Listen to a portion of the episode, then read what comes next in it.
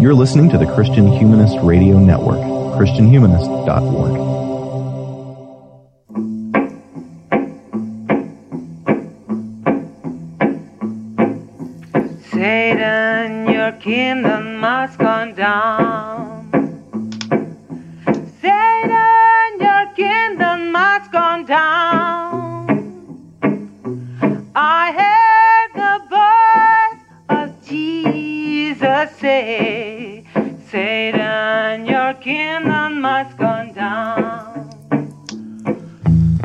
This is Danny Anderson of Mount Aloysius College, welcoming you once again to the Sectarian Review podcast.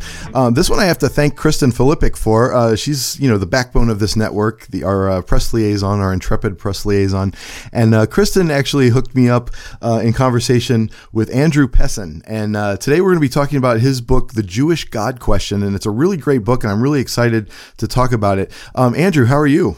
I'm good, thanks. How are you doing? I'm doing really, really well. Thank you again for uh, agreeing to uh, to show up on the show here and talk about this really excellent book. Uh, and again, Kristen and you, you, she was one of your students, right?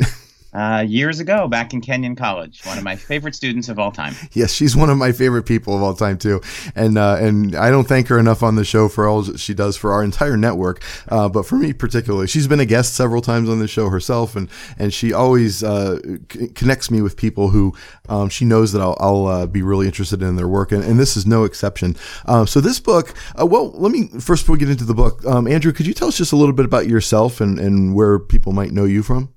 Uh, sure. So I'm a professor of philosophy at Connecticut College, where I've been um, since 2005, so 14 years. Uh, prior to that, I taught at Kenyon College in Ohio, where I met uh, Kristen uh, for about 10 years. Um, and so that's my day job as a philosophy professor. Um, in uh, recent years, my interests have begun to evolve into um, issues concerning um, Jewish thought, Judaism, and uh, even and the state of Israel as well. And I have a, a part-time job. I am the campus bureau editor for a news outlet called the Algemeiner. Hard to spell, hard to say, but you know you can get it. Algemeiner, and uh, that focuses on issues of concern having to do with Jews and Israel uh, primarily. So in that capacity, I keep a close eye on what's going on on campuses, primarily in North America, um, with respect to Jews and, and Israel. So, philosophy professor by day, campus bureau editor by night. And I have to um, brag a little bit. You're sort of a, a, an actual celebrity. You were on the David Letterman show. You know, I've used up about 11 of my 15 minutes of fame, as they say. So, years ago, I, I had the privilege of. Um, uh, performing in a couple of skits on the on the David Letterman show. It was uh, about a trio of superheroes: the strong guy, the fat guy, and the genius. And I I was the genius. And so, as I like to say to people, I'm not an actual genius. I just played one on TV. but uh, you know, that's uh, it was a lot of fun, and uh, it still gets a bit of coverage quite a few years later. well, I was a big Letterman fan. I actually on the the Late Show, his CBS run. I actually I lived in New York at that time, and, and I w- was able to go visit a few tapings. And uh, so yeah, no, that was very exciting for me when I found that out. Yeah. So. It's uh, you know it's available on my website andrewpessin.com. There's a, a link to uh, at least one of the clips. That's great. And um, as always, I will provide that kind of uh, those kinds of links in the show notes for this. Anybody who's listening to this, just go to sectarianreviewpodcast.com. You'll easily find the show notes for this. And I usually put as I'm pretty liberal with the links that I put up on these, and so I'll definitely include that one. Um, so let's talk a little bit about the book that you've written here. Um, this was particularly interesting to me. Um, I didn't mention this before, uh, it- but we started talking. But I actually did my dissertation on Jewish American literature, um, and uh, and so this is kind of a special interest to me. Um, I actually got to meet Philip Roth once, and so this is very close to my heart. And so um, your book, uh, The Jewish God Question, sort of um, encapsulates a, a huge variety of Jewish thought since the Greek times, basically, all the way up until today.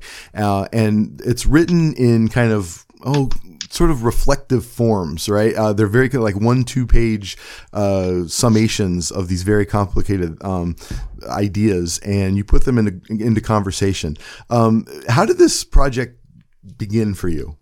Um, thank you for that question. So, um, you know, I'm an academic philosopher, and I've spent quite a number of years writing, I guess, what we call academic articles, which I'm I'm very proud of my my particular work there. Um, these articles, you know, they can take hundreds of hours. They, you know, your your brain sweats. They're really they're hard work. But um, for a lot of academic articles, um, in the end, ten or tw- I, I used to say, you know, ten or twelve people would read them, and uh, eleven would ignore it, and one would criticize it mercilessly. So. Um, and I think there's a you know it's a joke, but there's a there's a lot of value to that. But about ten years ago, I just I started thinking that um, I happen to love philosophy and I love it as an academic pursuit, but I think it really has tremendous value for lots and lots of people, not just professional philosophers. I really think it should be disseminated more widely, that a lot of people would benefit from it, a lot of people would enjoy it. So, about 10 years ago, I sort of started switching my focus a little bit to, I suppose we could say, popularizing philosophy, or at least writing philosophy in a way that's more access- accessible and interesting to the general public. So, that began with a couple of books um, about 10 years ago. One was called The 60 Second Philosopher, which is just a bunch of really short essays, 500 words or fewer, um, each one just presenting an interesting or provocative idea, hoping to start a conversation, as you sort of put it a moment ago.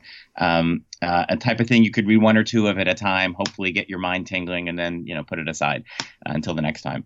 Uh, and I also published a book called The God Question um, 10 years ago, uh, which is a little bit longer essays. I think they were like 750 words. But the goal was not to write like an intense, deep, hard to read abstract study of the history of philosophers thinking about God. That would be an academic project. But instead, to pick out from some very famous thinkers and a few not so famous thinkers in the history of thinking about God and related questions, um, just the most interesting ideas and the interesting thoughts, the interesting concepts. And so each chapter stands alone. Uh, this is the God question, uh, and each one just picks out something that hopefully will get your your mind tingling if you're interested in. Um, generally speaking, the God question. I actually wanted to call that book "The God Questions," mm. but the the publisher thought that was not a good idea. So it's the God question, but really, there's many many questions which fall under that heading. So yeah, anyway, that was ten years ago. I've, I've published a couple of other books since, sort of in the vein of uh, accessible philosophy. Um, and so when I turned to this topic, I was sort of following this this model. The, the God question, just because of the history of the discipline, is primarily Christian thinkers. It, it gets to some atheists once it gets into the modern period, but it's primarily Christian thinkers with a handful of Jewish thinkers sprinkled in. But um, you know, after I wrote that book over the past few years, especially, I've gotten more interested in Jewish thought, and I realized um, I had developed a kind of competence, not expertise, but competence in the history of Christian thinking, philosophical thinking about God and related matters. But I knew very little about what the, the Jews had to say. And so, um, with my growing interest in Jewish thought, um, it was time to sort of go back and begin learning what the Jews have had to say about these same sorts of questions, which is what ultimately resulted in the Jewish God question. Yeah, and it's a really great project, and, and it fits right along with a theme that we've got running here on the show um, about taking kind of the best of academia and breaking it out of those institutional structures and bringing it to a wider audience. Um, so of people uh, uh who don't necessarily have or even need this sort of academic background. And uh, but it's something it's like sharing this great research with the world right? And and I think that it very much reminds me in, in another life uh, another institution I used to work at we did a, a little philosophy club uh, Nathan Gilmore and I of the Christian Humanist podcast uh, called Socrates Cafe. And oh, yeah once a month we would meet with students in the library and pose philosophical questions.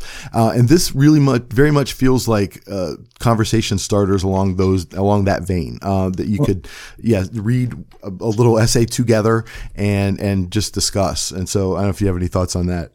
Thank you. No that's exactly the goal. I mean doing the idea is to inspire people too. So you know these essays I think they're I don't know eight or nine hundred words. So roughly two full pages each. So you can choose any one, at, you know, in isolation from the others. They are also they can be connected in various ways, but you you know you start with one, and the idea is to, to write the piece. I've also noticed there's a certain style of writing philosophy, even in the popular philosophy, so to speak. It's very sort of passive. Like someone will, many of the popular books out there will say, so and so, you know, believed that this, and here was his argument, here was his reasons. And if you're you're interested, it's interesting, that's great. But it's written in this kind of passive way. As we all know, it's much more engaging when someone stands in front of you and asserts something to you, not merely tells you what someone else said, but assert makes a claim in front of you, many people will want to get engaged. Like if they agree with that claim, they want to hear more. If they disagree, they're going to, you know, start pushing back a little bit. So I, I try to write each essay, if not quite in the voice of the different thinkers, but from the perspective. So it almost feels like if it's an essay about one of Maimonides' ideas, it almost feels like Maimonides is standing in front of you and saying, "Here's what I think," and hopefully, for many, that will engage them in the conversation, engage them in some sort of dialogue. So that's at least the the goal and the intention of the book and that comes across really strongly. I was thinking the same thing. I was going to pose it as a question. Uh, this does feel like you're not arguing with them. You're just sort of presenting their case as if you were them. And and so these essays sometimes disagree with one another. and oh, uh, right. Uh, and and so yeah, but you would not know that from the voice that it's narrating it. And so that's right. great. I mean, it's still there was a period um, actually in the God question when I was first writing that book. I was thinking I should try to sound like that thinker. So if I was if I was doing Aquinas, I should try to sound like Aquinas. And then I realized a I can't pull that off very well, and b you know, no one wants to hear a medieval person speaking today in the 21st century. So it, instead, it's it presenting the perspective of Aquinas, but obviously it's in contemporary English with a, you know, contemporary tone of voice. But you know, as you mentioned, uh, chapters that are relevant to that essay. So if you feel like continuing a particular dialogue, you might start with you know, here's what Maimonides says, but then it will link you to several other thinkers later who disagree with Maimonides, and you'll you'll get to hear their perspectives as well. Yeah, that's a great feature of the book is those little references, cross references uh, at the bottom of each of each essay. Uh, and this project reminds me very much of uh, Stephen West's Philosophize This project, uh, which is a podcast that I like to listen to.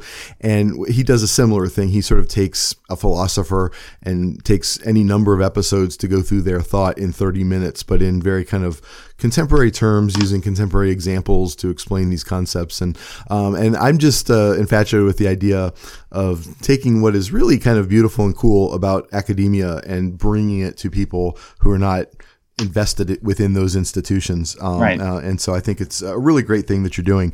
Um, let's talk a little bit about the book itself. Um, okay.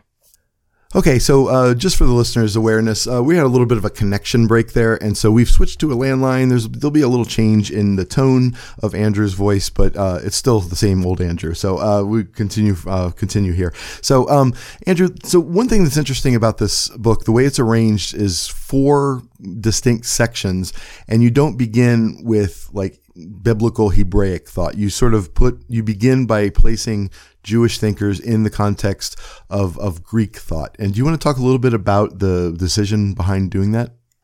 Sure. So the book um, begins with a, a, couple of chapters um, extracting some ideas from Philo, who lived um, roughly the early first century of the Common Era. Um, and uh, but of course, Judaism and the Jewish people begin have a long history preceding that. So depending on where um, where you stand on just how factual, let's say, the Hebrew Bible is. Um, the idea is certainly like the first major Jewish kingdom with the kingdom of David is dated something like um, about a thousand BCE, before the Common Era, or BC, if you prefer. Um, and so the Jewish people were around and doing stuff for a full millennium at least before you get to Philo. But most of the intellectual energy um, that the Israelites uh, and, or Jews um, are expending during this millennium is really constructing the basic texts of the Jewish religion. So um, the Bible is coming into being during these centuries, and with its many, many books, decisions about which books go into the Bible, etc., um, are occurring. And uh, perhaps even more important, in some respect, um, the Talmud is being developed and formed during these centuries. It doesn't actually get written down till a little bit later, but the intellectual energy is spent primarily in the academy developing and expounding the, the law with a capital L, or maybe more accurately, the many laws which constitute um, what today we would call the Orthodox Jewish religion. Mm.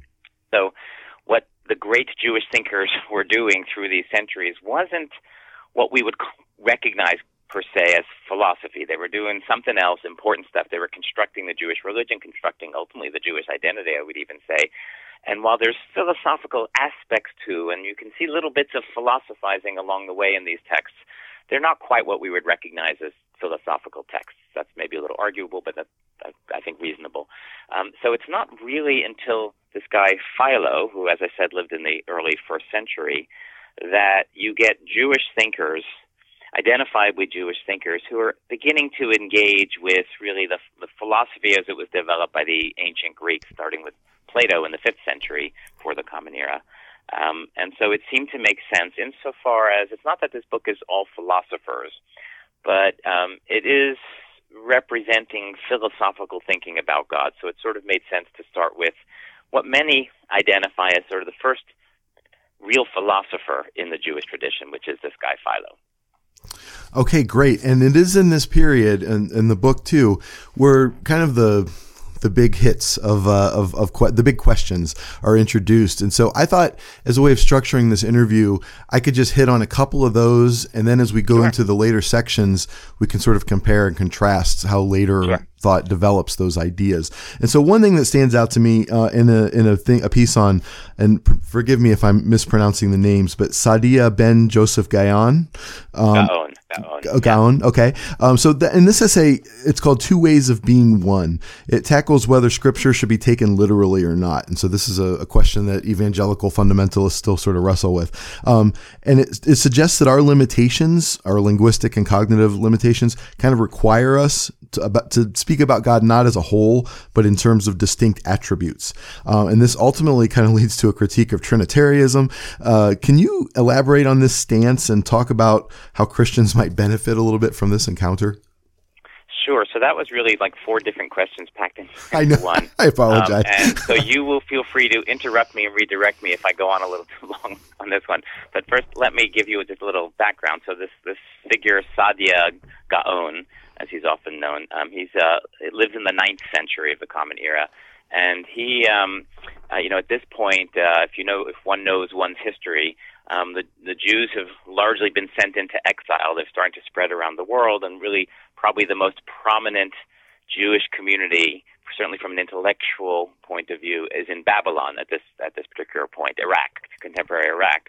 And Saadia is the Gaon is actually a title. He's the he's the um, leader of this community in Babylon. So he's a very prominent person, and um, you know he's doing a chunk of philosophizing about these these issues. So the particular issue uh, in question in this chapter uh, is first um, how, do, how does one read the Bible? Um, and that itself brings up a really major division, which is explored at a number of points in this book, which is um, from the beginning of philosophizing about the Bible, the Hebrew Bible I'm focusing on, um, there's been a distinction between, let's say, the way the philosophers approach the issues and the way maybe the religious authorities and the common person approaches the issues.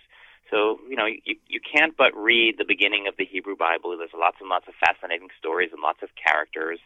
Um, uh, God is portrayed in a certain way in those in those stories. He's portrayed very much like a human being. He appears in the Garden of Eden. He walks around. The references are made to his body and to his voice and, and things along those lines.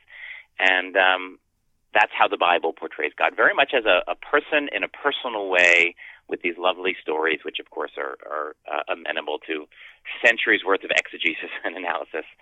Um, but the philosophers have always tended to resist these stories.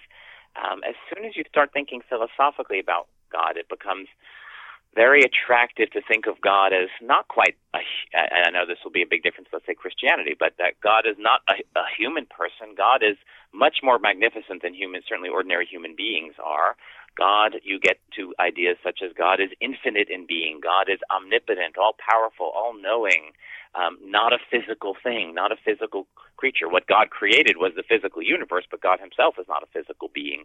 These are very attractive ideas, certainly to philosophers, but that's not quite what you see in the Hebrew Bible. You see God as a kind of a finite person with a body walking around, very similar to human beings, if perhaps slightly more exalted. So right away, if you're a philosopher, you're going to have a little bit of trouble reading the Hebrew Bible because it's going to sound to you like it's not literally true. It can't be literally true. If you've got philosophical reasons to think of God in the way I described a moment ago, then whatever's going on in the Bible is not a literal description of God. So that's a, a big and ancient and important divide, and sometimes people refer to the philosopher's God, i.e., God as philosoph- conceive of him versus God as the Bible or God as sort of ordinary people conceive of him. So Saadia is very much, you know, in the midst of this particular issue, and uh, so he's he's giving his particular position as a philosopher.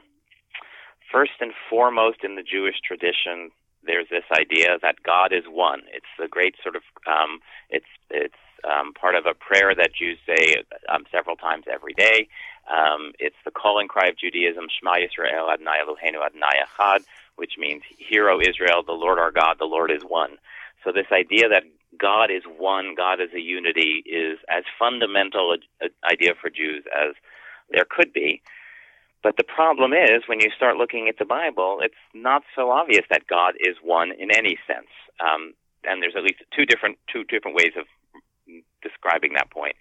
On the one hand, the Bible, the Hebrew Bible, uses two very different words when it's speaking about God. So sometimes it speaks of Adonai, other times it speaks of, uses the word Elohim, uh, which in the original Hebrew can very much sound like it's talking about two different beings altogether, as if there are two gods, which is uh, unacceptable to the Jewish philosophers. Even uh, more complicating uh, than that is that this word Elohim is in, is a plural form of Hebrew. So the, probably the more accurate def, um, translation of it would be gods, maybe with a small g. So there's not only Adonai in the Hebrew Bible, there's also this other thing that's called gods in the plural. So if if you are committed to the idea that God is one and there's only one God, so that's one meaning of that phrase, right away the Hebrew Bible is going to give you challenges. Did you want to jump in there? Um, yeah, that is actually uh, the opening line of this um, of this chapter. Let me just kind of read it because I think it captures what you're saying. Scripture says much, maybe too much, from a philosopher's point of view, since many passages seem to contradict each other or the di- dictates of reason. But of course, Scripture can never really conflict with reason, according to Saadia ben Joseph Gaon. Uh, so when this occurs, something has to give. In his view, it's the strictly literal sense of the text, right? And, and that's Right. what has to give, right? And so, yeah, um, yeah. Go ahead, So keep going. if the philosophers are committed to there is only one God for various philosophical reasons, if Scripture seems to suggest otherwise, you have to go back and reread the Scripture in a way to make it consistent with your philosophical dictates, and Exactly. that's that's what he's doing. Exactly. Um, and so, um, can you then talk a little bit about um, how this leads to a critique of Trinitarianism? Um, Sure. So, you know, the, the first problem is there's supposed to only be one God, and yet we've got these different words for this being in the Hebrew Bible. And so his solution to that is to say, well, these different words are just um, different names for the same single being, and what they highlight um, are different attributes or aspects of that being. So when one name is used, when God is being merciful, for example, the text will use one name, but when he's um, displaying his divine justice, it will use the other name. So you've got this idea that those two different names are picking out different aspects of God, but it's still one single God. So that that sort of solves that first problem, but it immediately generates the next problem, which, by the way, is how philosophy always goes. As soon as you solve one problem, you generate a whole set of new problems. So your your work is never finished, for better or for worse. well, for better, So it's all better. new- Yeah. yeah, right. Uh, it's a work in progress, as we like to say. Um, actually, as a, a, a well-known rabbi, Rabbi Berel Wein likes to say, doing philosophy is like having a blanket that's a little too small. Like you, you, oh, there's always something sticking out. You pull it up to cover your shoulder, and your foot sticks out. You pull it down to cover your foot, and your elbow sticks out. So that's kind of what we have here. So the solution to the first problem is these different names just pick out different um, attributes or aspects of the one single God. But now we've got the problem that God, pretty clearly through the Bible, seems to have a lot of different attributes or aspects. He's not only merciful and just, he's also powerful and he's alive and he's wise or intelligent. Uh, the Bible, uh, Hebrew Bible, refers to his spirit and his voice and his emotions. So God has a lot of aspects, a lot of properties or attributes, to use a more technical term. And the problem is the other reading of this famous phrase that God is one. The first reading is that there's only one God, but the other reading is that God is one in his nature. God is a unity, meaning not composed of different parts or components. hmm Now, there's interesting philosophical reasons for that. Philosophers are very committed to the unity of God, the oneness, not just that there's one God, but that God is not a, not divisible or, or dividable into different components. But the Bible itself now talks about God's many, many aspects or attributes. So the question is, how do you reconcile that multiplicity of attributes with this sort of essential oneness of God's nature? And so Saadia has a particular, you know, way of responding to that. Basically, um, for Saadia, it has to do with the limitations of our own language and our own intelligence. So for us, for example, um, uh, the word power or powerful and the word wise or wisdom or intelligent or knowledge, all of those things, those are different concepts for us because in our ordinary experience of the world, it's easy to distinguish power from intelligence. People can be very powerful but not very intelligent. They can be very intelligent but not very powerful. So those are different concepts for us. We have different words in our language to denote those different concepts. When we apply them to God, um, however, what we're um, doing is applying our ordinary concepts and ordinary language that have an application in our ordinary life to a being who ultimately transcends those. So, for Gasadya, in God, God's power is actually one and the same thing as his knowledge, and one and the same thing as his justice, and one and the same thing as his mercy. So, while our language and our concepts distinguish these attributes, in God, these attributes are all identical and one thing. So, what we have in the Hebrew Bible is this appearance of a multiplicity in God, this appearance of these diverse attributes and aspects, but ultimately, if God's power is literally identical with God's justice, let's say, then these things do not denote a multiplicity in God. So that's how he reconciles the multiplicity of the biblical text with the philosophical demand that God be a unity.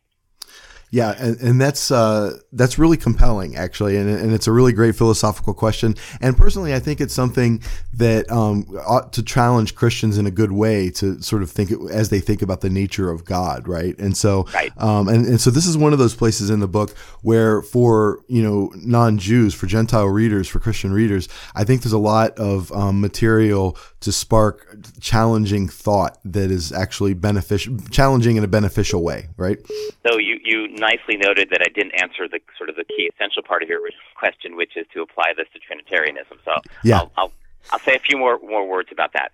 Um, now, I'm certainly no expert on the, the sort of the long, complicated history of the concept of the Trinity and Christianity, but um, what I will say was these Jewish figures, and Saadia were already in the ninth century, but um, um, you know, Jews were very aware of the rising of Christianity. It was you know originally basically a Jewish sect, and then it became a more universal thing, um, and lots of obviously tension and conflict between these groups. And Jews were very resistant to this this new movement, um, and certainly um, were subject to various forms of, of oppression once this movement spread and became very powerful. So it's maybe not surprising that Jews and these Jewish thinkers in these first centuries feel a kind of antagonism towards Christianity um, at the time. Christianity is branches off from them and then begins growing and overwhelming them and oppressing them. So they Mm. they have a negative feeling towards it. Um, but on the philosophical level, one of the biggest challenges of this new movement from this you know the ancient Jewish perspective is um, obviously the figure of Jesus, who uh, early Christians are trying to figure out Jesus' exact relationship to God. Right, that's a big debate in the early centuries of the Catholic Church, Catholic thinking, Christian thinking. Um, but for Jews, this idea that God is a unity, there's one God, and God is not divisible into components or parts. As I said, this is a, like a foundational, fundamental concept. And one of these early Christian ideas is very much that that Jesus is divine or Jesus has some relationship to God. And to Jewish eyes, this looks like polytheism, basically, right? This looks like as soon as Jesus is understood as divine, then if Jesus is different from God, there's two gods. But if you claim that Jesus is identical to God but also a human being, it looks like this is a very hard concept. It looks like a contradiction to some thinkers, right? Like Mhm. uh, God is supposed to be infinite, but Jesus is finite. So how could Jesus be identical to God? Just one kind of argument like that. So for Jewish thinkers, to make sense of these basic Christian ideas is very, very challenging. And so, one of the sort of the major philosophical ways of pushing back against this new movement was really to a- attack it as a form of polytheism. Um, and so, when Jewish early Jewish thinkers are responding to the Trinity, it's because they see this basically they see Christians as worshiping three gods, essentially God, Jesus, and Holy Spirit.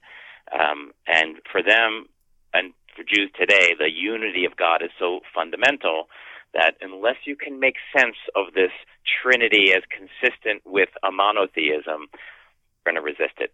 It's not a surprise. This is, uh, I'll, I'll, again, I'm hardly an expert on the Christian history of this concept, but in those first centuries, Christians are also grappling with this question, right? Mm-hmm. They they've got various reasons to endorse something like the Trinity, but conceptually, it's a very very hard thing to understand. It's a it's a it's got it's it's a three, but it's a one. um, and there's lots of different moves that Christian thinkers are making to make sense of it. What would be interesting? I don't. I'm sure there must be work on this. I'm not. I'm not familiar with it, but you know, Saadia, and then a couple of centuries later, Maimonides is dealing with this issue in the way that you know I just summarized in the chapters in this book. That we use a multiplicity of words to denote what's actually a unity in essence, right? Uh, it would be really interesting. I know there was at least one early Christian heresy. Was is it Sabellianism? Does that ring a bell? I don't know. No, but yes. I think what I recall of what I think is Sabellianism is that it's essentially Saadia's approach to this problem, but it's condemned as a heresy mm. early on. Um, but you know, it's one of many approaches. Christians are trying to reconcile a threesome with a onesome, so to speak, and it's not an easy thing to do conceptually. Um, it would be really interesting to see the degree to which um, uh, and this might be of interest to your, you know, your Christian listeners, the degree to which Christians are making the same moves as Saadia and then later Maimonides is making, because they also want to reconcile a multiplicity of attributes with a unity of essence. So there's something very similar in the problem. Uh, I don't know exactly why Sabellianism was deemed a heresy and is unacceptable to, you know, the Orthodox. I haven't studied that. But it would be really interesting to see how these Jewish thinkers' approach to a very similar problem is reflected in or adapted by or maybe criticized by um, Christians who are grappling with this problem. Yeah, and that's one of the great uh, values of this book, I think, for a Christian reader is to, because I mean, we're used to sort of seeing Paul's defenses or explanations of Christ's divinity uh, in, in, the Pauline letters, uh, and to see that debate from another angle, I think, is super instructive. And, and, and I think that it's uh, one of the most fascinating aspects of reading this historical survey of Jewish thought as it exists alongside and in conversation with um, Greek and emerging Christian thought um, it, it, it, historically. And I, th- I, just think it's great. Um, so there are um, a, a, number of uh, topics that are, uh, you sort of introduce in this first section of the book, and I think for the sake of time, I just want to kind of point at them. You talk about um, sort of the distinction between believing something and doing things uh, in the, uh, the in the essay "Do the Right Thing for the Right Reasons" by Bahya ibn Pakud, Pakuda, Pakuda. Uh, which addresses how I say it, Pakuda. okay, it addresses the distinction between knowledge and deed, and argues that sort of both are simultaneous and need the other, right? And so this kind of yeah. very interestingly correlates to the Christ, the way Christians often put it as faith versus works, right? Uh, right. And, and, so that that's one of the topics that you talk about. Another is whether God, like the idea of free will, like does um, does God sort of um, predestine everything, and if He's not predestining everything, then does that undermine His power? These are all questions that you bring up um, through the lenses of these various early Jewish thinkers. Um, and um, but then uh, I want to kind of shoot forward into the second and third and fourth sections of the book. So just so, so we have enough time to fairly cover everything. Part two of the book makes a division in Jewish thought marked by Maimonides. Can you explain his importance and legacy, and, and how does he change the conversation from the previous section? That's a great question, but I'm going to go back to the no. earlier thing you said just briefly, and no. then I'll come back to no problem. Question. Yeah, um, you know the question of free will, predeterminism, and God's foreknowledge is is just an awesome question, and I think any anyone who's uh, inclined to be religious, a religious thinker or religious practitioner, needs to spend time studying this question and this issue. So when I wrote the God question, one of the things that most struck me was, first of all, how many of the great primarily Christian thinkers weighed in on this question, whether it's um, you know Boethius or Aquinas or Occam or Scotus or the sort of the, the major ones, um, uh, Suarez uh, a little bit later, and others, uh, Molina, I think.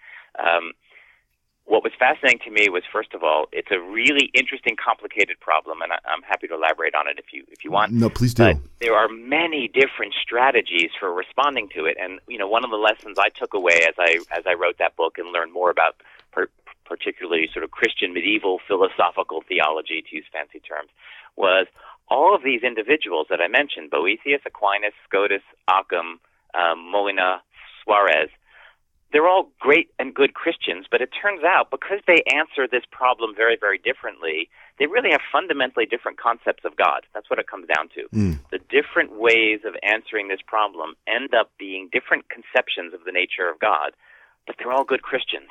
But it turns out you can be a good Christian and really have lots of different ideas about what God is. so I, that that moved me very deeply, and so um, and, and that was one of the particular issues that when I started turning to Jewish thinkers, I said, you know, all these these really smart Christians are are weighing in with really smart moves, different moves here.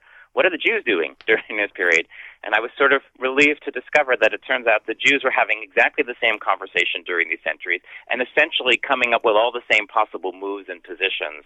Uh, and indeed, in the end, you know, different Jewish thinkers have really different conceptions of God because of the way they answer this classic problem about reconciling God's foreknowledge and human free will and that's actually a good um, segue. Well, no, I could go back to the Ibn Pakuda stuff, but you wanted to talk about Maimonides. So, so now I'll, I'll turn to Maimonides. Um, Maimonides is um, he lives in the 12th century. Um, he's sometimes called um, the Jewish Aquinas. He gets that nickname because he sort of has a comparable status to Jewish thought as Aquinas had, had to many subsequent centuries of Christian thought. I've always thought that that nickname's a little unfair because um, Maimonides actually lived a century before Aquinas, and Aquinas himself was influenced by Maimonides. So really, Aquinas is the Christian Maimonides. That's how I would, I would put it. Um, I happen to love both thinkers uh, just about equally. So, so Maimonides is this absolutely towering figure in the history of Jewish thought in the 12th century, as I mentioned.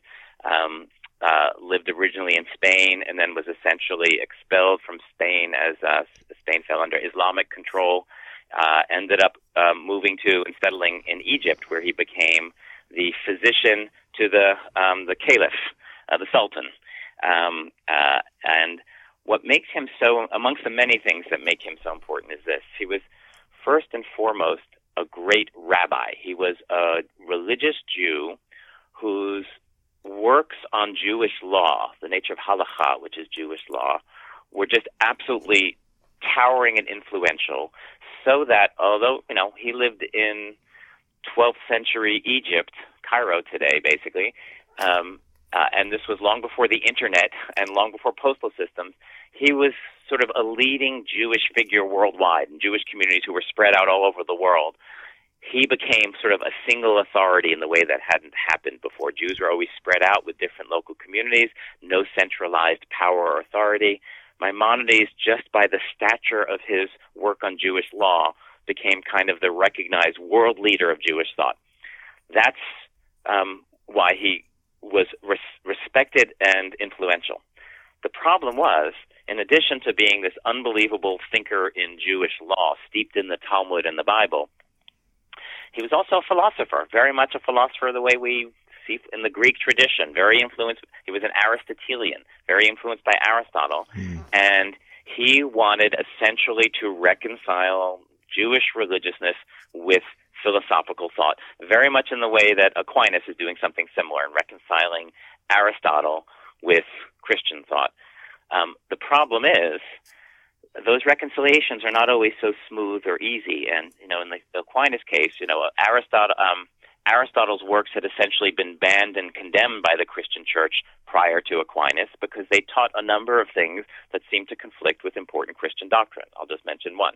Aristotle argued that the world, the universe, um, did not have a first moment or beginning, but has existed eternally, has always existed, and that seems to conflict with, you know, chapter one, verse one of the book of Genesis. In the beginning, God created the heaven and the earth. So, for that reason, Aristotle was seen as anti-Christian, and his works were banned. But Aquinas comes along in the 13th century, and he has this whole project of ba- basically reconciling Aristotle, um, that point and many others, with Christianity. Well, Maimonides essentially has the same project a century earlier, reconciling uh, Aristotelian philosophy with Jewish thought. And the problem is, as I said, those reconciliations are not always so easy or smooth, and many Jewish figures initially saw Maimonides' philosophical work as essentially rejecting Judaism. So you have in this one figure this towering authority in Judaism, in Jewish law, who also does philosophy that seems to many to contradict Jewish faith, mm. Jewish religion, etc. So you have this circumstance where he's simultaneously revered while they're burning his philosophical books. it's a really unique situation in intellectual history. He's revered, revere the burn his books. Maybe you could say something like that. We burn the philosophical books, um, and so that's why he's so important. He's this world leader, but he's also, you know, incredibly well steeped in uh, in Greek philosophy and is controversial because he's trying to make Judaism speak in the language of Greek philosophy. Um, yeah, and so uh, one uh, th- one kind of introduction that he brings into this conversation um, is the the idea of theodicy, like sort of the the problem of evil in the world, right? Yeah. Um, that's kind of a yeah. uh, a rather that's an innovation that you see in this this period you're talking about. Do you want to talk a little bit about what he has to say about that and how that conversation goes? Sure. So you know, the problem of evil is one of, is also one of these classic problems. Um, the the foreknowledge free will one. Um, is maybe not as widely appreciated by everyone, but it's still, you know, a classic philosophical problem. But the problem of evil certainly goes way back, at least to the Book of Job, as part of the Bible, right? That's the fundamental question in the in the Book of Job. Here's this otherwise good person who is, you know, suffering these horrible things, and how do we make sense of that? So, the the, the problem is an old one, um, and as I often like to say, when I do have the privilege of teaching philosophy of religion on a fairly regular basis, so. Um, you know, the problem of evil is a main main subject in that kind of course. And as I like to say, there's all sorts of philosophical arguments for the existence of God, and those people who are atheists tend to fill their time, you know, refuting those arguments for the existence of God. That's what they do. Ah, that's not convincing. Here's the flaw in that argument.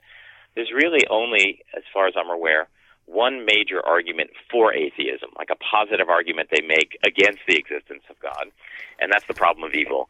Um, and it's it's an obvious problem. How can an all-powerful, merciful, fundamentally or even infinitely good God create a world in which so many people suffer, especially good people, especially you know righteous people? How is it that he can tolerate that? So it's a, it's a big problem, and anyone who's um, a religious person at some point and interested in sort of thinking through their religious ideas at some point has to grapple with that problem and figure out what they think and figure out what to say. So it goes back to Job. Um, uh, I'm sure it's dis- it's discussed in the Talmud, sort of in passing here and there, as far as I'm aware. I'm certainly no expert on the Talmud, but when you get to Maimonides in the 12th century, he offers um, at least one of many possible strategies here. Um, uh, there's one that's kind of technical, so I will. Um, I think I won't get into it. Um, I know Augustine also, uh, many centuries earlier, um, developed this line, but um, the problem of evil has many facets, so I'm going to mention a response to one facet of it. It's hardly a complete solution, but it's a partial solution to one part of it. So, my favorite part of Maimonides' treatment of this is to recognize the degree to which our judgments about what we take to be evil are actually self centered, egocentric judgments. Mm. So, hmm. what I mean by that is we all have this tendency that if you know, if our own particular plans or intentions or goals get foiled, we're suffering an evil, right? Like, how could this happen to me? I didn't get that promotion, let's say. My book didn't sell, or whatever it might be. Or, you know, my, uh, I didn't get into the school I wanted to get into. So we feel like those are bad things, and I, I deserve better, right? We're all like that. We feel like we, we deserve the best for ourselves. And what he suggests is that at least many of our judgments, and, and again, this is only partial. So there are real sufferings and real horrible things that people endure and suffer every day, and you know, I'm not ignoring those or dismissing those. But many things that we think of as evils, he said, those judgments are just self-centered. We imagine that you know the world is supposed to be all about our needs, our personal needs and interests, and when it foils us, there's something terribly unjust going on. But he, you know, argues that you know individual people and even all of humanity are but the tiniest components in a cosmos that's just immensely vast, and that the cosmos isn't made worse um, because some beings enjoy less goodness than other beings, but it's actually made more beautiful and interesting because of the tremendous variety of beings that it contains. So the fact that some people are rich and some people are poor, you know, the poor person says unfair, unjust. It's not, why is that person rich and I'm the poor person? What Maimonides urges us to do is step out of that and say, you know what, there's something interesting and valuable and maybe beautiful by the diversity. This maybe is not the best example, but, but you know, by the diversity of wealth. So maybe a controversial example, but by the diversity of goods. By that, the fact that some people are stronger than others and some are weaker, some are smarter, some are less smart, some are richer, some are poor, right? There's something fascinating about that diversity. And you're you're being self-centered when you say, "But why do I have to be the poor one? Why do I have to be the dumb one?" Right? Like you have to step outside your personal egocentric perspective and look at the the whole thing. And uh, you know, again, that only addresses a small aspect of the problem of evil, but it's a really important one. Once you become aware of that, uh, you know, I, I I like to when I teach this, I, I use he actually uses an example like this, but you know, if you look at just biodiversity, right? There's human beings who like to think of ourselves on top of this great chain of being, and then you go all the way down to, you know, like the ants. And you could almost imagine, um, you know, an ant saying to himself, like, well, why do I have to be an ant? Why can't I be the person? Like, it's so unfair. like, people, they're so intelligent and they're so powerful and they're so competent and they can, you know, build houses and cars and airplanes, whatever it is, like, whatever's allegedly valuable about human beings unfair that I have to be the ant, you know. But of course, there's something wrong with that perspective because when we step out and we look at biodiversity, there's something just gorgeous and beautiful about diversity. So someone has to be the ant, and it's going to be the ants. They're going to be the ants, right? So that's what he's urging us to do, and I actually find that it's really helpful. Like when I'm complaining, which is my nature, I'm a complaining sort of person. This didn't go my way, that didn't go my way. I remind myself about Maimonides, who, by the way, had a very difficult, challenging life um, in many, many respects. I reminded myself, like, all right, you know, I didn't get the thing that I wanted, but maybe, you know, the world is better because it's got this diversity of outcomes for different people. So so it's one small aspect of the problem of evil. but It's one that I, I particularly value. Yeah, it's interesting, and it also it seems to be on some level uh, a development from the idea of free will, from the from the problem of free will, uh, and so like a lot of uh, so there seems to be a way in which he takes that existing conversation and aims it at a different question, right? He spins the question around a little bit, um, and, Right. and and you talked about how controversial that one example you gave is, but in general, Maimo- Maimonides is pretty, um, Maimonides, excuse me, is pretty uh, uh, controversial. You say in the book, no, not everyone agrees with Maimonides on most issues. In fact, almost everyone disagrees on almost every issue, right? Right. But um, that's almost what makes him a, a valuable thinker because it, it it's instigating the conversation through time, right? Um, Right. And so much of that second section bounces off of him. Right. Really, the majority you you cannot um, study or learn a little bit about basically medieval Jewish philosophy without beginning with Maimonides, because most of it is you know he sort of sets the table, he sets the agenda, he comes up with his particular positions on all these different problems, and then all the later thinkers, most of the later thinkers are essentially responding to him. As a, you know as I said, many of them are disagreeing, but he's absolutely establishing the conversation, and so he's the, he is the the domineering, the dominant figure, at least from the 12th century up until the early modern period, which usually starts with Spinoza. And that's a perfect transition. So in the the third part of your book, we kind of get into sort of generally the Enlightenment era, and uh, it's sort of dominated by Spinoza uh, and his influence on these questions. And so, um, how does he change this conversation? So part of it, his idea is to sort of remove the supernatural, right? And that that's a that's a development. So talk a little bit about Yeah. Spinoza. So Spinoza is just such a fascinating figure. Um, uh, his he uh, was ra- raised as a Jew. Baruch Spinoza is his name. I chose to use that name in the in the title for a couple of chapters, um, talking about aspects of his thought. Uh, he lived uh, 1632 to 1677, so it's the onset, early stages. He's a leading early figure in the Enlightenment, as you as you mentioned earlier. Um, But um, amongst his many claims to fame, of course, is that he was excommunicated by the Jewish community in Amsterdam, where he lived. And we have the text of that excommunication, and it's really, I don't have it in front of me, but it's really quite vicious. They were really condemning this young whippersnapper for his heretical opinions, essentially. Um, and he came to be known by a Latin version of his name, Benedict Spinoza. So he never did convert to Christianity, but he absolutely he was kicked out of um, Orthodox Judaism. There was only Orthodox Judaism in that period, so he was kicked out of it. But it was you know it was the kind of thing like you can't fire me, I quit. But he, he had clearly left the community prior to their excommunicating him. Uh, and indeed, there's some question if this is a book, you know, if this were a book about Jewish philosophy, there are people who argue Spinoza doesn't belong in such a book. Although he was born and initially raised a Jew, he re- he rejects Judaism. He rejects the fundamentals, all aspects of Judaism. So it's something's a little questionable about considering him a Jewish thinker.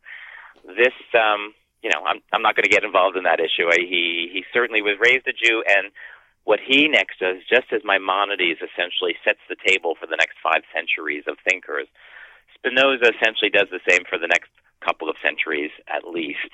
Um, and so, even if you wanted to argue he doesn't belong in a book about what Jewish thinkers have to say, uh, the reality is you you can't understand a lot of what the subsequent thinkers say unless you know what he said. So he's got to be there just for the sake of completeness.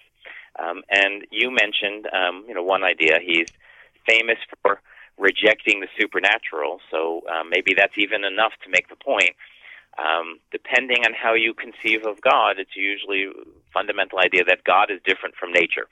God created nature. God created the laws of nature. These are sort of basic ideas in Judaism and in Christianity for many, many centuries. And um, although Spinoza's metaphysics is quite challenging to understand, very abstract, deep thinker, at least his famous slogan comes out fairly clearly. His slogan was God, comma, or nature, meaning that more or less for him, God and nature become synonymous. Mm. And to say that God is synonymous with nature, if you're a religious person, is to reject the existence of God because you think of God as supernatural, and instead just you know leave yourself with nature.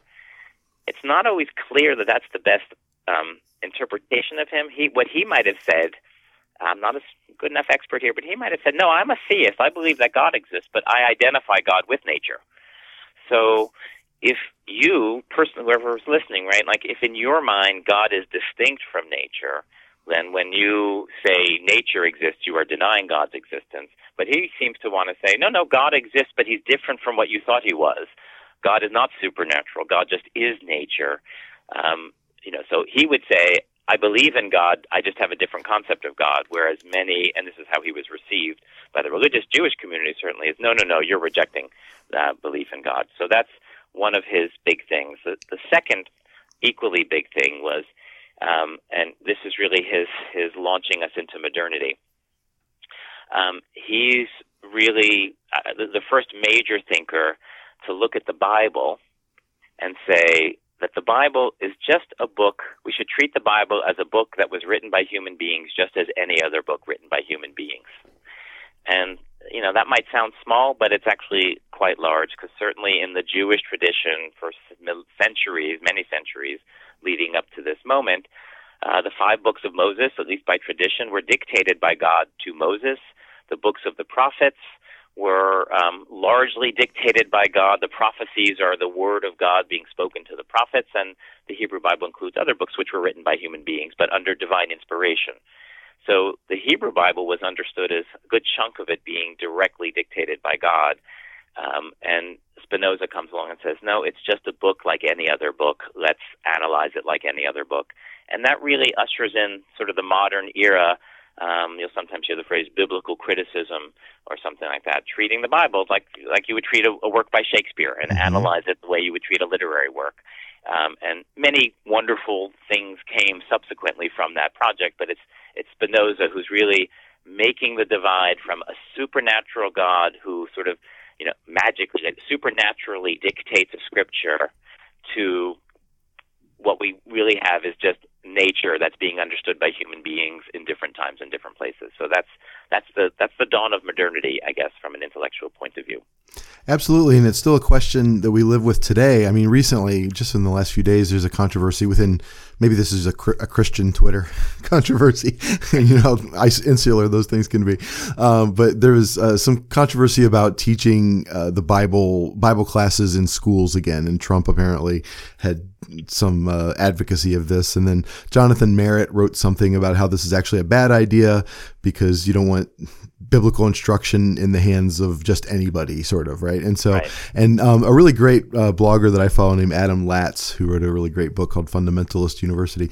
Um, he uh, he actually gave a historical breakdown. In a lot of ways, um, conservative thinkers were against teaching the Bible in school. Conservative Christians were against teaching the Bible in school for this very reason. But there's right. what he calls this, uh, what's he called it? Grassroots evangelical, GREs, um, in his, uh, in his recent blog post. They're for this because they see scripture as some sort of like magical thing that just put it in front of people and it's going right. to sort of do its spell, right?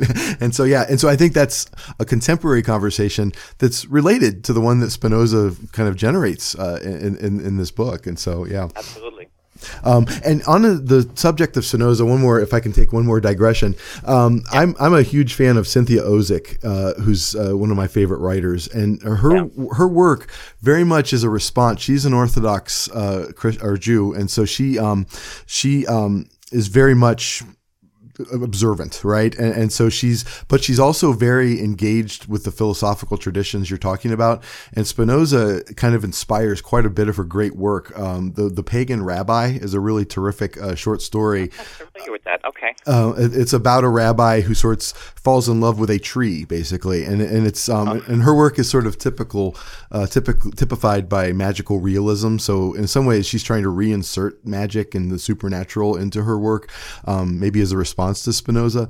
But he, I, I, if I can remember correctly, I believe that rabbi in that story is very influenced by Spinoza and sees nature as God, and this is sort of part of his motivation to become this pagan rabbi. Um, and so, if in, in, terms of a uh, for any listener out there who wants to kind of think about these through the through the lens of art, I highly recommend almost anything by Cynthia Ozick, and so particularly that story. So wonderful. Well, I thank you for that recommendation. I will check out that story, and I, I know a little of her work, but um, I, am eager to learn more. So thank you. Yeah, yeah, she's one of my favorites. Um, and so um, let's kind of uh, move on into the the the the recent time that your book um, excuse me, addresses. If part three of the book documents the increased focus on what it is to be Jewish in the developing and developing Enlightenment, then part four is strictly about Jewish identity in modernity. Can you talk a yeah. little bit about Herzl and Levinas and Arendt and uh, and discuss how the thinkers of this section draw on and then transform the Jewish thinking of the past? So if I were to fully address that question, that would be another hour, which I'm sure you don't want. Um, but let me. Let, so this I realized I actually used the word modernity. So with Spinoza, so we, we we have this funny thing in the academy that the modern at least certainly in philosophy, but other, more broadly as well. The modern period is kind of 17th and 18th century, um, and now by the 20th century we're in a postmodern period. So if Spinoza launches modernity, with something else is happening as we get to the 20th century. Um, maybe post-modernity, whatever. If, if, that's not an oxymoron, that's a, that's a weird word. Um, so with that that caveat. Um, uh, you know, the, the basically um, part four begins with Herzl, who is the founder of political Zionism. Uh, Zionism, modern political Zionism, being the idea that the, the Jews should return from exile and found a, their own state again.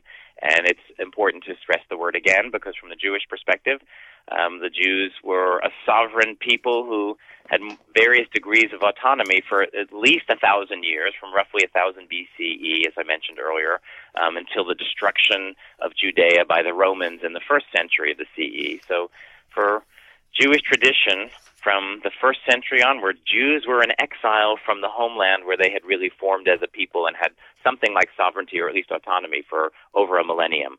Um, and so the Jews returning to the land of Israel to found a state was seen very much not as the founding of a new state, but as a return from exile to their their ancient homeland. Um, and Herzl is the one that it's he doesn't come up with this idea. It's actually an old idea, literally from the first minutes that Jews were being expelled by the Romans in the first century from Jerusalem. They were hatching plans to return and come back. So um, the idea of Jews returning is not at all original. It's a constant theme of Jewish thought for 2,000 years prior to Herzl. Next year, in, next writes, year in Jerusalem, right? Next year in Jerusalem has been part of the basically the liturgy of the Passover Seder for many, many centuries, yeah. um, and many other examples in the liturgy. Um, so, but Herzl Uh, in 1896 publishes his famous booklet called The Jewish State, where he's sort of serious that now is the time to take concrete steps to make this happen. And that becomes really in the same way that Maimonides dominates the subjects for the five centuries after him, and then Spinoza dominates the conversation for the next two and a half centuries after him. Herzl and Zionism dominate the conversation for the 20th century. So that's a sort of natural break for the book. Um, one of the you know major themes for Jewish thinkers from Herzl into the 1950s is Zionism. Should the Jews return to this homeland? Should they set up a state? What should that state look like? Those are the major questions that are being discussed. Um, there's a whole bunch of subsidiary questions that go in there, including what's the relationship between re- being a religious Jew and this political project. Many religious Jews were initially against the project for religious reasons, but others were for it. Um, uh, what do we do with the fact that by the 19th century into the 20th century, Orthodox Judaism is now just one denomination, and it becomes possible to become uh, what we'll call a Reform Jew or uh, almost a secular Jew the possibility of a non-religious Jewish identity becomes a very prominent one by the 20th century, which then also raises questions about and what our relationship be to this idea of founding or reestablishing a Jewish state. There were many Reform Jews typically were reasonably assimilated Jews, let's say in European countries and the United States, and they felt like their home as a Reform Jew was in the countries that they were living in. That um, uh, I may be Jewish, but I'm French, so I belong in France. Whereas here was Herzl coming along and saying, you know, Jews are a people separate from their religion. They're an ethnic group, a nation, and um, and therefore they belong in their national home, which is you know the, the land of Israel, or to be established in the land of Israel. So these become really the major questions of conversation for many many Jewish thinkers as we get into the 20th century. Um, so I don't know if you want to then follow that into particular ones, but that's certainly an overview of part four of the book. Um, yeah, well, let's talk a little bit about Levinas. Um, um, okay. in, in, the uh, the idea that you sort of oh gosh experience God by your treatment of the other, sort of right. Yeah. Um, and and the state of Israel then becomes a mechanism to do that. Am I so am I reading too much into that? Uh, no, I think that's that's fair. So you know, Levinas is a um, 20th century French Jewish philosopher. He you know lived I think 1906 to 1995, so you know, uh, coincident with most of the 20th century. He's a very rich and deep and difficult philosophical thinker, but he's got a really beautiful idea. The, the one idea I pull out of him for the book um, is I think a beautiful idea, um, which is to uh, and, and it's actually part of the reform tradition that I just made reference to a moment ago. But the basic idea, to probably oversimplify, is to say that the essence of Judaism, and maybe he would say this similarly um, about Christianity as well. I, I, don't know if he's written about Christianity. Um, I'm reminded here of Immanuel Kant, the great German philosopher in the 18th century, who basically says the essence of Christianity is morality. Right? The, all the other supernatural stuff, there's questions and problems about that, but really the essence of Christianity is more is pr- promoting moral behavior, and I think Levinas is in that tradition with respect to Judaism. He he dresses it in some of the technical terms of his philosophy, but the basic idea is that um, you know the essence of Judaism and therefore Jewish identity is becoming an, an ethical person, being a good person he makes reference to a phrase which has become very prominent in recent years. Tikkun olam is this Hebrew expression, roughly means something like repairing the world. And what you see now in early 21st century Judaism is the idea that all of Judaism boils down to this obligation that our job is to fix the world, repair the world, i.e., be basically pursue morality, pursue social justice, etc.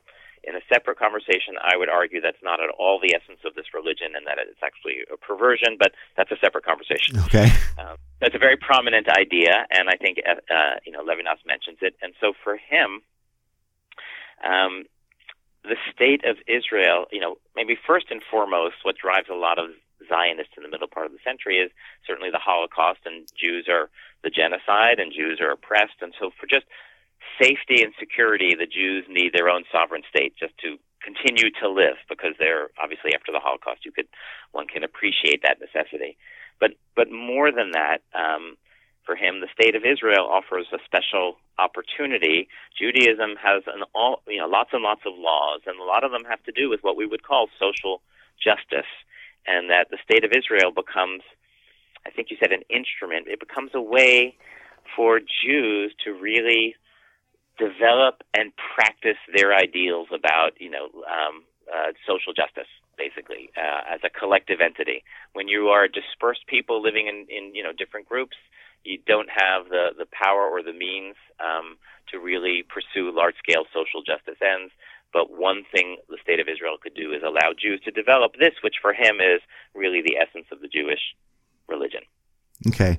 Um, and, and so let me um, build to one final question then. Um, I really appreciate your time. This is a vast survey of thought, right? And we're going to have done it in just over an hour, right? And so uh, I just want to first of all encourage anyone listening to go out and pick this book up, The Jewish God Question by Andrew Pessin. It's a really, really great um, book. And I tell you what, I can't uh, even I can't even articulate how thought provoking it is. Just each one of these little essays um, just kind of sparks an ethical philosophical conversation in my own head and i think anybody listening to the show is going to enjoy it um, but the sort of the last thing i want to leave us on is uh, hannah arendt if it's okay um, i feel like sure. she's a thinker who's become kind of in vogue um, in general political circles I mean, since the Trump's election, right? We um, we're this uh, with the rise of the alt right, and people are thinking about the nature of evil again. Um, and, and and her work on the banality of e- evil with Eichmann in Jerusalem um, was super controversial even at the time. I remember Saul Bellow thought it was terrible, and uh, and so there's uh, uh, something really kind of important and controversial about what she's doing, and it seems to me um, to fit into this conversation somehow. Do you want to talk a little bit about her? Um, yeah, um, Hannah Arendt is a very interesting figure. Uh, as you mentioned, the controversy about her reporting on the Eichmann trial was, uh, you know, fascinating. She was, um, you know, she. I haven't read a lot of her. At some point, I'd like to because I think she's a great political thinker, and her her work about totalitarianism is important and continues to be timely. But um, she was uh, very critical of the way um, Jews, i.e., the state of Israel, conducted its prosecution of the famous, you know, Nazi officer Adolf Eichmann, was uh, captured in 1960 and brought to the state of Israel. She um, felt there was something wrong with the Jews putting him on trial because she had this, I think, this abstract notion of justice, which makes sense in the abstract, which is that you know you don't have the the victim um, put on the trial, right? Or you don't have the victim serving as judge and jury of a trial. You want something impartial, and here were the Jewish people putting on trial in front of you know their own judge and jury um, this great uh, offender against the Jewish people. So um, she also felt that the Holocaust wasn't just a crime against Jews; it was a crime against humanity, and therefore should be adjudicated in a, in a more general venue, not not the state of Israel um, uh, etc. And that was seen as very uh, problematic by a lot of Jewish thinkers. It was felt that um, she did not have um, an adequate amount of sympathy and compassion for the Jewish victims. So that was part of the controversy. The other part was, you know, her famous expression, "the banality of evil." Um, She reported on this trial. Was it for the New Yorker? I think it was. Uh, and then after she wrote some pieces, she put it together in a book, which I think is called "The Banality of Evil." Certainly, that's the phrase that's most famous and she portrayed this figure Eichmann. You know, like for for most of us, the Nazis just represent the epitome of pure evil. To the point where you know you you don't want to say anything positive about these people. Maybe they uh, I don't know. Maybe their trains ran on time, right? But like to begin to even compliment them is to give I don't know to normalize or mainstream what is such pure radical evil that it should not even be discussed. That type of thing. And that's how Eichmann appeared to, you know, certainly to most Jews and to many, I think, right-thinking people in the world. And in her treatment of him, by referring to the banality of evil, she said, you know, he actually, his at least, was not a radical evil. He was just like a clerk following orders who wasn't really thinking about what he was doing. And this, um, you know, so it wasn't radical evil, it was just banal evil. And, um, or maybe not even evil at all when you take that to its limits, right? If it's just a non-thinking guy sort of doing what the people around him tell him to do, then it seems like you're excusing him from these crimes. Um, and it was that part of her, I think, which caused really the greatest controversy amongst these Jewish thinkers. This is a representative of this unbelievably evil regime, and she was downplaying it. So um, her work was very controversial, certainly amongst Jewish Jewish thinkers, and um, you know, it's a it's a fascinating book to read. If uh, if any of your listeners ever do read her book, The Banality of Evil, however, I do also recommend they read some of the subsequent writings that were criticizing her. Um, just to get a complete picture of, I think, what's going on in that work.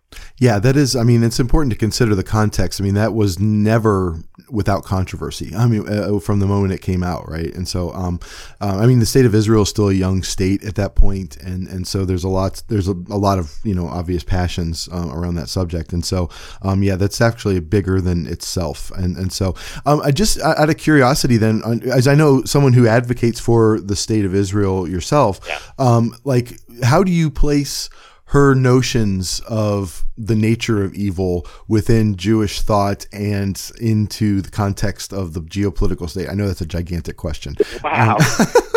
you know, maybe this is a good one to end on by saying, I don't know. That's such a big question. I, I don't think of her.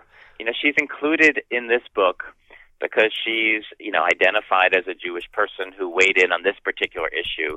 But to my mind, and I'm certainly no expert on her, but to my mind, um, if this book were a little shorter, I probably wouldn't have included her in it. Mm. Um, she's not really, as far as she's not steeped in the Jewish tradition, as far as I know. She's not necessarily responding to the history of Jewish thought on this problem. She just happened to, you know, be writing about this particular trial.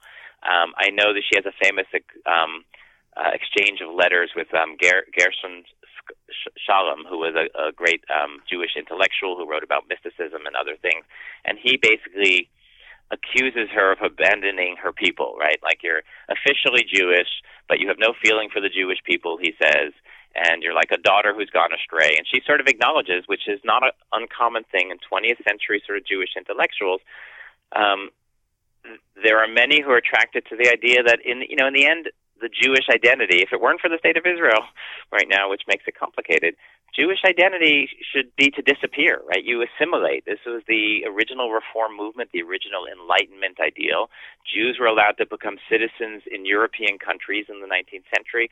But the idea was, in a few generations, they would they would assimilate, they'd intermarry, and they'd stop being Jews. Jews, Mm. Jews would disappear. So, and it's not a, it's a common idea amongst Jewish intellectuals in the 20th century in the West that you know uh, I, I'm not Jewish, I'm an American, or I'm a you know, of course she was a European who escaped the Nazis, but um, you know, I'm an American, and uh, I feel more like an American than I feel like a you know, I'm an American Jew, but the emphasis is on American. There's um there's a famous rabbi. He's now controversial. Um, so I won't mention his name, but he used to visit. He's dead now, but he used to visit college campuses, and he would tell the following anecdote. I'd I'd talk to people, and if they said, you know, I'm a I'm a Buddhist, I'd know that they're a Buddhist, and if they said I'm a I'm a Christian, I'd know they're a Christian. But if they said I'm a human being, I'd know they were a Jew. and so like, there's this Jews, many liberal assimilated Jews are very attracted to the idea of getting rid of their Jewish identity, basically. And we're just we're citizens of the world, we're citizens of our country, et cetera, et cetera. And that's what she was accused of by people who felt at least a little more committed to the Jewish part of their identity. So, um, so in a way, I would be disinclined to put her in the tradition of Jewish thought. She's kind of one of those Jews who have at least one foot out the door Yeah. type thing. Um, but she belongs in the book because she has something to say about these very important topics that Jews were discussing. Yeah, and even the I mean the dissent is part of the conversation, right? Uh, in in terms Yeah, of this right. book, right? Even the stepping out the door is one of the things they're talking about. Like, should we step out the door or not, or should we stay home? Yeah. Like, that's actually one of, one of these big themes about Jewish identity in the modern period, the 18th century onwards. Yeah, and I wanted to kind of make sure we mention that, that that's one of the questions is is like why is it important to kind of maybe and some people even argue in, in that last section of the book um, to double down and sort of reinvest in their Jewish identity because it contributes something unique and uh, and powerful to the world, right? And so there's Yeah. um, this is not the time to abandon that identity. Um, which, um, speaking from the the literary end, so much of American literature in the 20th century really is dominated by by Jewish writers. You think of Roth and Bellow and Malamud and all those folks. Um, There was that um, moment where I mean, assimilation is kind of the the key con- the key question um, that many of them are sort of wrestling with at that point. And um, Absolutely. and, and so yeah, this is uh, I can sort of speak from my own professional experience as well. This is a giant uh, part of that conversation as it develops in the 20th century. So. Well, Andrew Pessin, um, I can't thank you enough for uh, taking the time to talk to me you. about this book, and um, I I really enjoyed reading it, and I, I can't recommend it enough to people. These um, they're little micro essays that each one of them uh, instigate a, an amazing conversation. Um, and so, if you're a part of some sort of book club or just on your own um, with your friends, I think this is a, a terrific book uh, to pick up and just to kind of get really great theological convers and philosophical conversations going, and even political ones, as we see here towards the end. Let, So, let me weigh in. Like, if anyone's interested, I have um, uh, a number of times participated by Skype with like book clubs that are discussing my stuff. So I'm always happy to do that if, if someone's interested. oh, that's great. And um, can they reach you at andrewpessin.com? Uh, AndrewPessin.com dev- has um, absolutely has a link to contact me. Um, Okay. and that would be great. That's great, and I will definitely put that up in the uh, the links to the show notes. Um, and once again, if anybody has any reactions to this, uh, it's a um, always an open call for comments. Uh, you know where to reach us at our Facebook page. We're on Twitter, and of course at sectarianreviewpodcast.com. Um, Andrew Pessin, thank you again. Thank you again to Kristen Filippic for uh, for the making the connection here. I am eternally grateful to her as well. Uh, for everybody listening, uh, thanking Andrew Pessin. My name is Danny Anderson. Thanking you for listening to another episode of the Sectarian Review Podcast.